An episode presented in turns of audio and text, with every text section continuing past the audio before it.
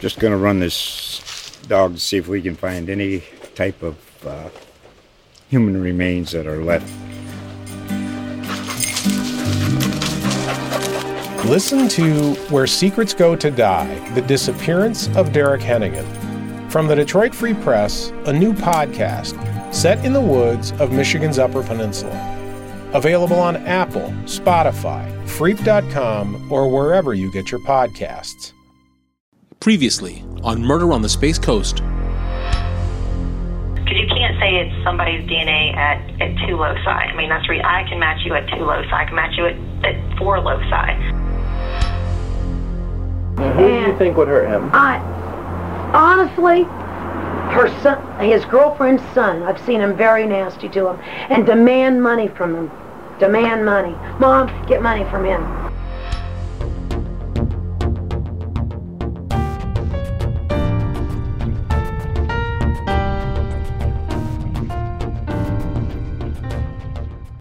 I'm John Torres, and welcome back to Murder on the Space Coast, where justice lies. A quick warning. This episode is laced with profanity and rough language. It is not suitable for younger listeners. We're talking about the conviction of Jeff Abramowski, a drug addict found guilty in 2006 of brutally beating an old man, his friend Dick Crandall, who was also a drug dealer. Jeff says he's innocent, and, well, you've been listening, right? Throughout this entire process of reading through transcripts, interviewing people, and watching one video after another, there was one thing that my editor, Mara Bellaby, and I just could not wrap our heads around. I mean, we talk about it every day and try to find the answer. Why Jeff? Why did police focus their attention on Jeff? Why does the lead detective and the chief prosecutor to this day insist they got the right person when so much seems to point to others? Why? I mean, okay, we spelled some of that out in the first episode. Jeff knew Dick Crandall. He was a drug addict, and a trace amount of DNA that bore an unusual marker, one that Jeff has, was found under one of Dick's fingernails. So yeah, we get it. Jeff had to be considered. But there seemed to be so much more evidence and obvious motive pointing at others in this case, namely Judy Foley, her adult son Bruce Foley, and Judy's younger sister Rita Acreage. So again, why Jeff? What exactly happened to turn the focus of attention away from Judy, Bruce, and Rita? Homicide agents Gary Harrell and Carlos Reyes of the Brevard County Sheriff's Office drove up to Alabama shortly after Dick's body was found to interview Judy, Bruce, and Rita. And come on, if you listen to how they reacted when interviewed, think about their alibis and their explanation of why they went to Alabama in the middle of the night with no money, well, none of it makes any sense. And it's not just that their stories change and are a puzzle from start to finish. There's a tangle of Judy's hair in Dick's hand, for crying out loud. And Bruce's blood was found in the drain of the master bathroom sink. Bruce had his own bathroom, and it's not even for certain that he spent the night in that house. Why on earth would Bruce's blood be there? So what happened to focus the police on Jeff? Because just one day after interviewing Judy, Rita, and Bruce in Alabama, Detective Harrell is indeed back in Brevard interviewing Jeff about his whereabouts. Jeff was suddenly the main focus of their investigation. The switch happened that fast. But why? Was it simply the fact that the Alabama trio all brought up his name to the police? Would the police really take that band of losers at their word? Jeff and others have their theories. And here's what he told me in 2016. I've sat in prison for years and wondered what was going on with all this, right? I have no clue what these people were doing with me. It was Bruce, Judy, and Rita who pointed the finger at me. Once they got the finger at me and they started coming after me, they brought me into the precinct, and they talked to me. I gave the DNA samples. I told them everything that happened on the weekend. They never checked my alibi. They just focused on me, right? Now, he's absolutely right. During cross-examination on the stand, during Jeff's second trial, homicide agent Gary Harrell admits that he never tried to verify Jeff's alibi, that he purchased a special black-bladed Gerber knife in an Orlando mall the Saturday afternoon when police say that Dick was murdered. And police have consistently pointed to Saturday as the day Dick was killed. But as you've heard, there are discrepancies with that, including witnesses to seeing Dick who contradict each other on times, and just Dick's body, which was found on Monday with very little decomposition. And remember, this is Florida, and the temperature in that trailer was 82 degrees. Now, I've spoken to Jeff at least 3 times, and every time I do, he recounts the same exact story. Okay, you might argue, that doesn't prove anything. I know, but it's still worth noting. Jeff's story doesn't change. The others, like Judy, Rita, and Bruce, whom police apparently found more believable, do change their stories. A lot, as you've heard. Now, and this is important, Jeff speculates that another reason why he was charged with the crime was that he refused to do to Bruce, Judy, or Rita what they did to him, and that's implicate them. If you look at my second interview tape on August 15th, right, you'll see me sitting in there talking to him, right? One thing you won't see is when they shut off the camera. They shut off the camera, and they came, and Gary got in front of me, and he said, all we want you to do is to look up at that thing and tell us that Bruce and Judy were involved, and you can go back. I told him, I said, I have no clue what happened. I don't know. So when we left, we started to leave. Gary picks up a picture of Dick, and he shows me a picture of Dick sitting with his wife. I said, that's a nice photo. I said, that's Dick. We got in the car. We're driving back to the county jail. I was smoking a cigarette, right, from the little champ. Remember I told you before he took me to Dick's, he got me the coffee and cigarettes. We're driving down the B line going back. And Gary kept telling me, this is your last chance, Jeff. All what you got to do is tell us about Bruce and Judy, right? I said, look, Gary, how many last chances are you going to give me? I don't know anything about this crime. I took my cigarette and I threw it in his coffee cup right on the console. He slams on the brakes, pulls over, and he grabs me by my arm and he pulls me into him. And I can smell his coffee breath in my face to this day. I still smell him. And he says, Mr. Abramowski, I will do whatever it takes within my power to see you never walk this earth a free man ever again. I promise. And there it is. That clip was from 2016. Now here he is telling me the same thing in 2018. See, if you look at those interview tapes, right, especially the second one, and Gary's standing over the top of me, and Gary says to me, he says, look, he says, do you want to go home? And I said, yes, obviously I want to go home. Now this is the day, this is August 15, 2002. And Gary says, oh, what you got to do is look up at that little light up there where the camera's at and tell us that Bruce and Judy did this. If you do that, you can go home. I said, first of all, Gary, I'm not a snitch. I said, I don't tell on anybody. And I said, and second of all, I don't know that they killed that man. I said, so, I says, how are you going to sit there and have me with my children walking around on the street? And I start pointing at people and trying to say that they killed somebody. And if they are killers, I said, what am I going to do with my children walking around? I said, no, I said, that's your job to solve that case. And that's when I opened my mouth and I said something I never should have said. You wanted me to be honest. I'm being honest with you. I told him, I said, and I told Gary, I said, you know what, Gary, fuck you. And I said, and fuck him too. I said, you solved that case. Because I knew I didn't do nothing, so I had nothing to worry about. Now remember, I've reached out to Detective Gary Harrell to try to talk to him, because we really want to hear what he has to say. He texted me this, quote, I'm not interested in assisting in any way of casting doubt in these cases. I'm sure of their guilt. Close quote. But so far, despite repeated efforts, I've not been able to sit down with him.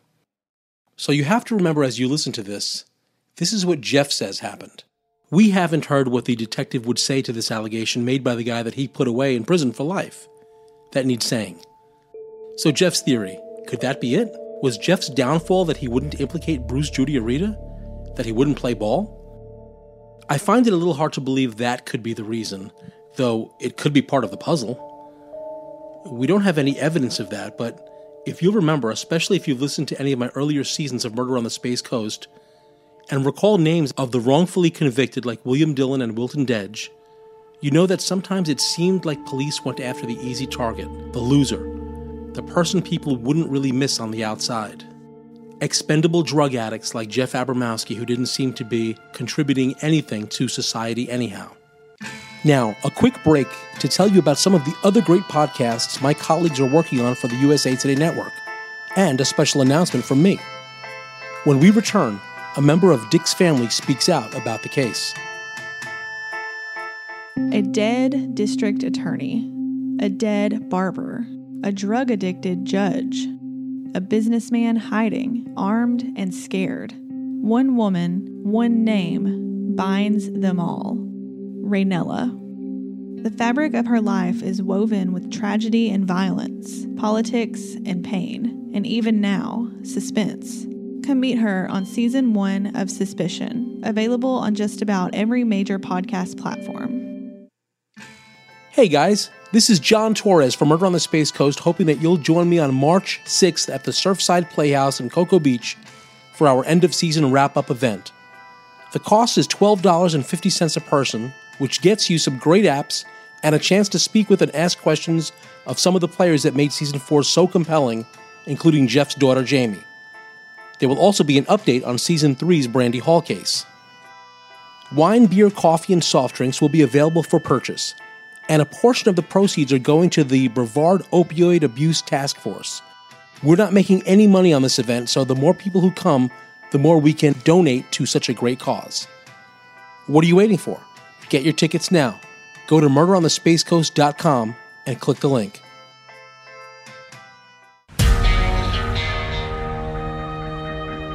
They were teens, locked away for life for murder. But now they're getting a second chance. Uncertain Terms, a new podcast from TC Palm, explains why judges are resentencing youthful offenders, why families are having to relive the painful murders, why some killers are being set free. Look for it on tcpalm.com or your favorite podcast app. We're back. Now, before the break, we heard Jeff offer his theory as to why the investigation turned so quickly toward him. But now we're going to hear from some others. Would it be easier to prove Jeff did it or easier to prove three people did it? I don't know. But here's what I do know. The victim's granddaughter, Stacy Swank, said she never heard Jeff's name until he was arrested. She said agents kept telling the family that the killers were the Alabama trio.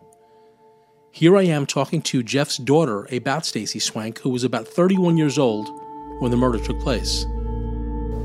Now, you've also made friends on social media with the victim's granddaughter. Yes, I don't know. That's Stacy Swank. Yes, right? Years ago. She believes in your dad. She's an amazing woman. Yes, It's pretty rare, right? I mean, yeah, that was fairly unexpected because I don't remember how it happened exactly because it was years ago. She somehow I found her. I don't remember. I think she posted something on Jeffrey Abramowski being guilty at the time. So I sent her a message and I started talking to her about things. And she started, I think, piecing together because when she first heard about her grandfather being murdered, her family told her that a man named Bruce Foley was getting arrested for it. And they knew the name. They said he did it and the police are going to arrest him. And she was happy for that. Well, then it turned around, she saw in the news or wherever that Jeffrey Abramowski was arrested for it, and she couldn't believe it. She said, who is this guy? Because that's not who they told me. Now, Stacy Swank apparently has a theory of why police switched gears as well. But before we listen to that, I wanted to make clear that she is the only member of Dick's family who believes Jeff is innocent. I reached out to the family on Facebook to ask if they wanted to take part in the podcast, but they declined, saying they believed the right person is being punished for the murder. Granddaughter Terry Hatfield Dull said, and I quote, "I think the issue for us is that we are at peace with the conviction. If we were to consider speaking, we would not want it to appear that we are supporting the quest for Jeffrey to be freed. We do not support that." Now back to Dick's other granddaughter, Stacy Swank, who breaks with her family on that point and believes Jeff did not do it. I spoke to her a few years ago, and we've exchanged emails and Facebook messages over the years. And she's told me that by talking to me, she upset her family very much, and they have pressured her to stop. Now, she agreed to be interviewed for this podcast, but then had to cancel several times. I don't know if we're just unlucky or if she's feeling the heat from her family. So I sent her a message and offered to just use the emails that she had sent Jamie, Jeff's daughter, years ago. And she agreed. So here are a few excerpts, including her theory as to why the murder happened and why Jeff and not the Foleys were targeted. Her theory has more to do with jealousy and betrayal than OxyContin and cash. And again, this is just a theory from Dick's granddaughter. She said that her grandmother and grandfather were married for over 50 years when they got divorced, but they then reconciled and remarried. Quote, Judy Foley, meanwhile, has been given the story that they were divorced and never told of the remarriage.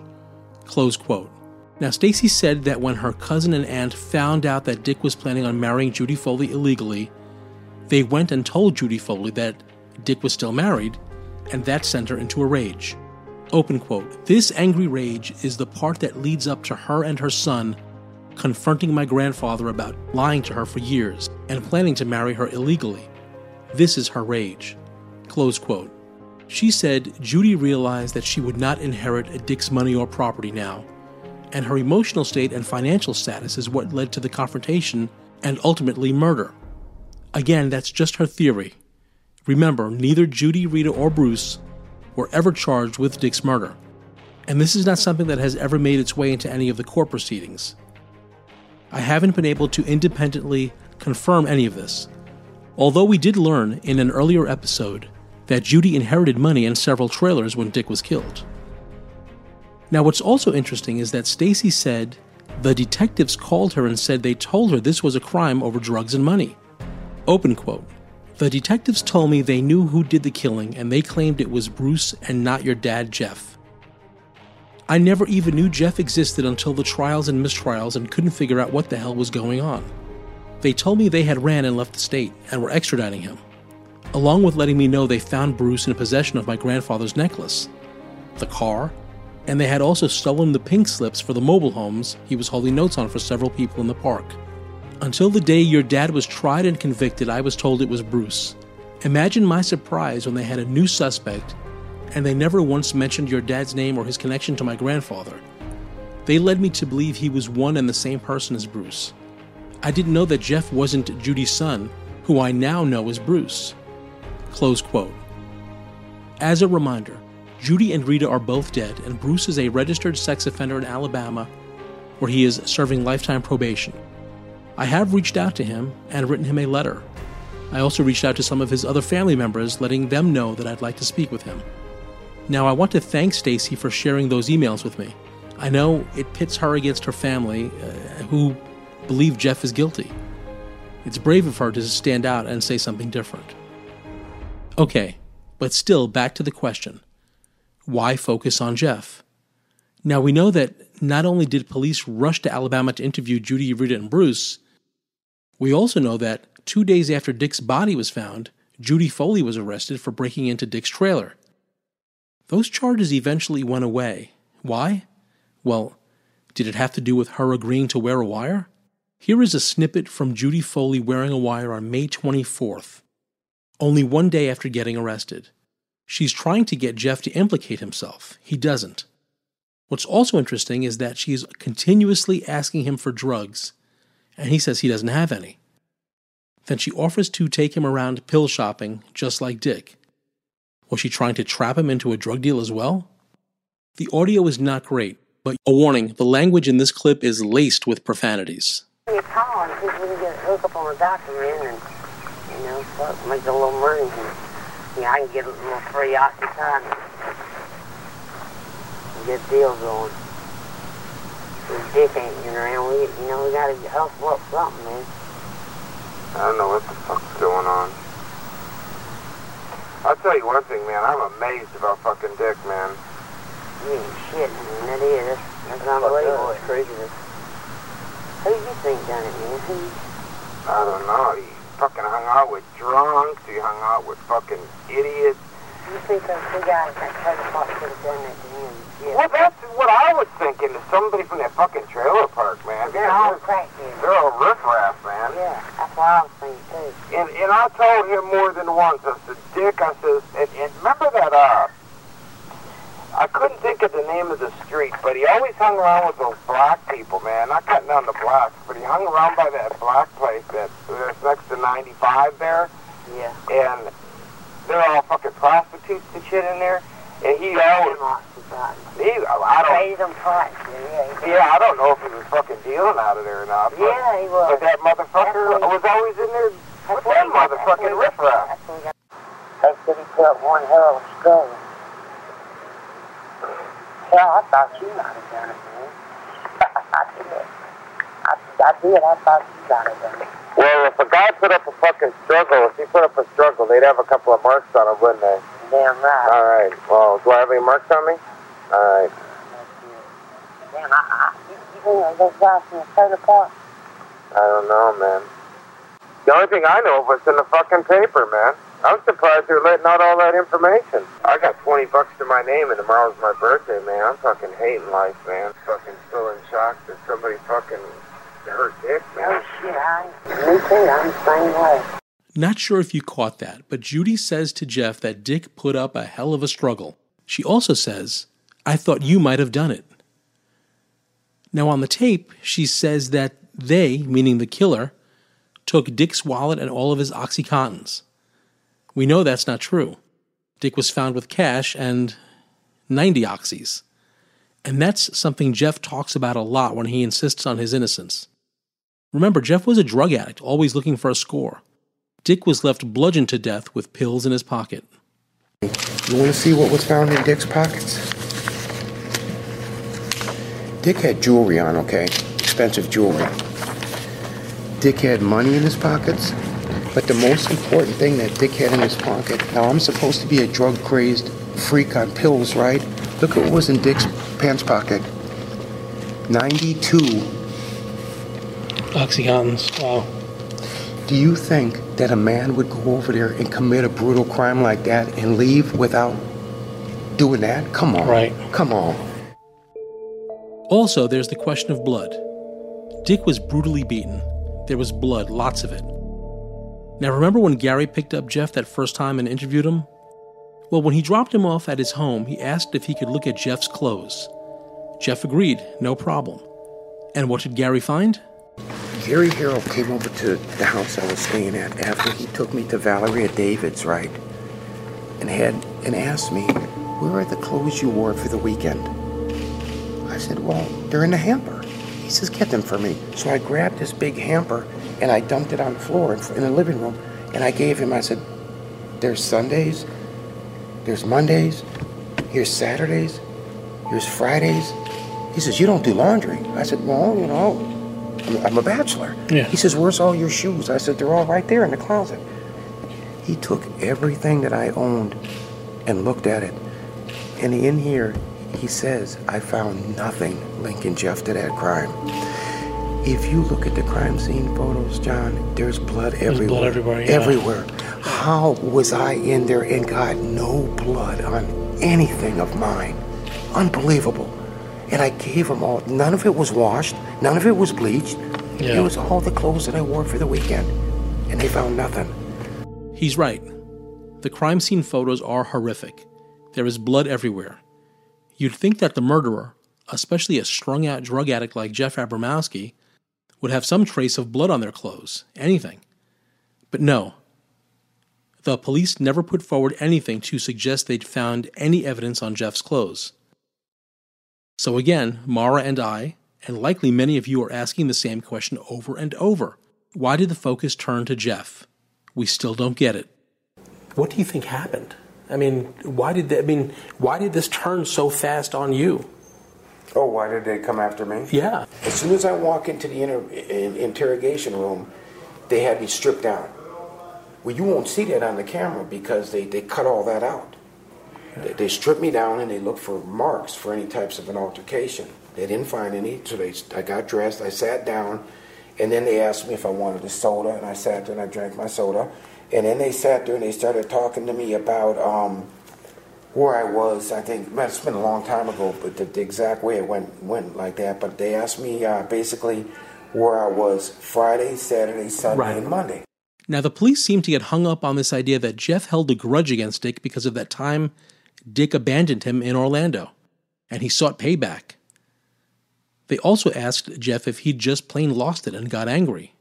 But now listen to how Jeff's friend Donald Hughes describes Jeff after telling agents that the two men spent Sunday together buying tires at Sears, for which a receipt was produced, and going to Andretti's, a theme park in Palm Bay, and spending time in the arcade. Donald is asked by agents if Jeff is violent. He's like a pushover kind of a... He's a pansy kind of a guy, right, you know. Right. Like I told you, I'd slap him. If you know, if back out my mother or me, I'd just slap him. And, you know, not to really hurt him. How would he react if somebody wronged him? I'm not afraid of him. I mean... Yeah. I mean, if somebody did something to him, I mean...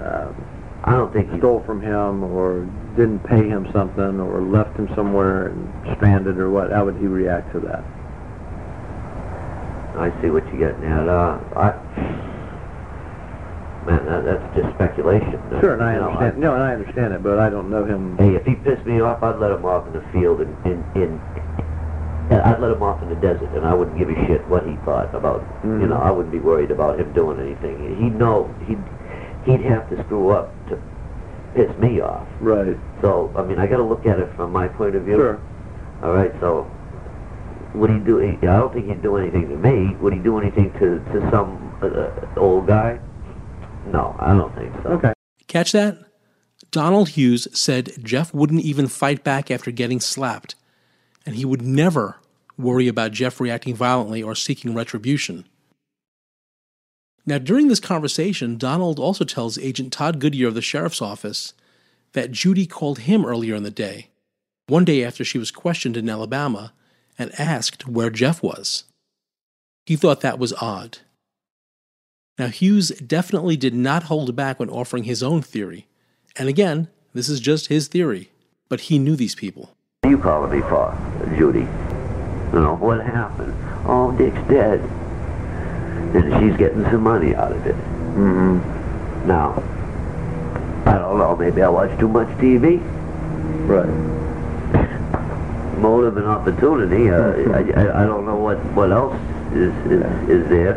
I don't see Jeff with no opportunity. Mm-hmm. or reason. Mm-hmm. I don't see, to me, you know, I don't... I'd hate to think it was him. But anybody else you can think of that would be up there that would have a problem with Dick? Or that might want to hurt him? Well, who did I tell you that might want to hurt him besides the girls and the son? Did I tell you anybody else would want to hurt him? I don't think so. No. And why he ever wanted these girls, and he had both the sisters, and then supposedly I hear that Judy is sporting a ring that he got her, and now she's going to get the will. Mm-hmm. The will is in her name. Is that right? During the conversation, Donald revealed that Judy and Rita tried pulling a fast one on his friend Vinny, and had previously stolen from Dick. And when they stole from Dick, can you guess where they fled? Okay, she's a thief. I know she's still off Vinny because she's admitted that to me. I mean, that's how I know it, just by her own admission. So she admits being a thief, and she says she stole things from Vinny, she stole things from the old man, and that's what she called him, Dick, this old man. And I guess she went up to, stole his checkbook and went up to Alabama, cashed a bunch of his checks, and he bails her out of this mess by paying off all these checks for her. How long ago was that? This is about a year ago when the separation between Vinny and Judy came about. Okay, so she stole this guy's money, and the sister Rita was involved. Mm-hmm. Okay, and they went up to Alabama, wrote some checks on this guy's account. On Vinny's account or Dick's account? No, Dick's account. Okay. Stole from Dick. Okay. Not stole from Vinny. Okay. Although I think that they stole from Vinny too. They're thieves, so that's it. And it's a family of them. That's right, Alabama. Then later in the conversation, he says this. They didn't get a crack at his money. They didn't get a crack at Vinny's money. Right. But they get a crack at the old man's money. Right. And now the old man shows up dead. Sure. Well, I think that well, just what I told you. I think those girls are guilty of putting a son up to it. Okay. I mean, that's what I think. That's it. You know, and I don't think it was. I don't think it would be Jeff. And I'd hate to think it was. There's a reason why I'm playing so much of this Donald Hughes interview. You'll understand when you hear the next episode. We started this podcast by presenting the state's case to you. We told you why they thought Jeff was guilty, and what they had was enough to convince a jury. But as we also told you at the beginning, we know more than the jury ever heard. Now, after hearing what you've heard over the last 7 episodes, has your mind changed? Is doubt casting an even larger shadow? Or are you, like the police and prosecutor, convinced the right man is in prison? Next time, on Murder on the Space Coast, Where Justice Lies, a case for actual innocence. And the blonde-haired guy with Mr. Crandall took me around the back and showed me, and he was pretty mad at Mr. Crandall for bossing him around or whatever, and he did say that Mr. Crandall pisses him off and he feels like beating him up. Okay. He just told you that out of the blue. Yeah, huh? And that struck me funny, you know, because that almost made me not want to buy the trailer. Okay, let me just clarify. I apologize. This last Saturday you guys went to breakfast? You're shaking your head, yes? Yeah. Okay. You won't pick it up. Yeah. Where was it exactly that you went to breakfast? Rocket Liquors. Is that the one over in Satellite Beach? Yeah, right across the bridge. Okay. So, do you remember what time you guys got there? About 10.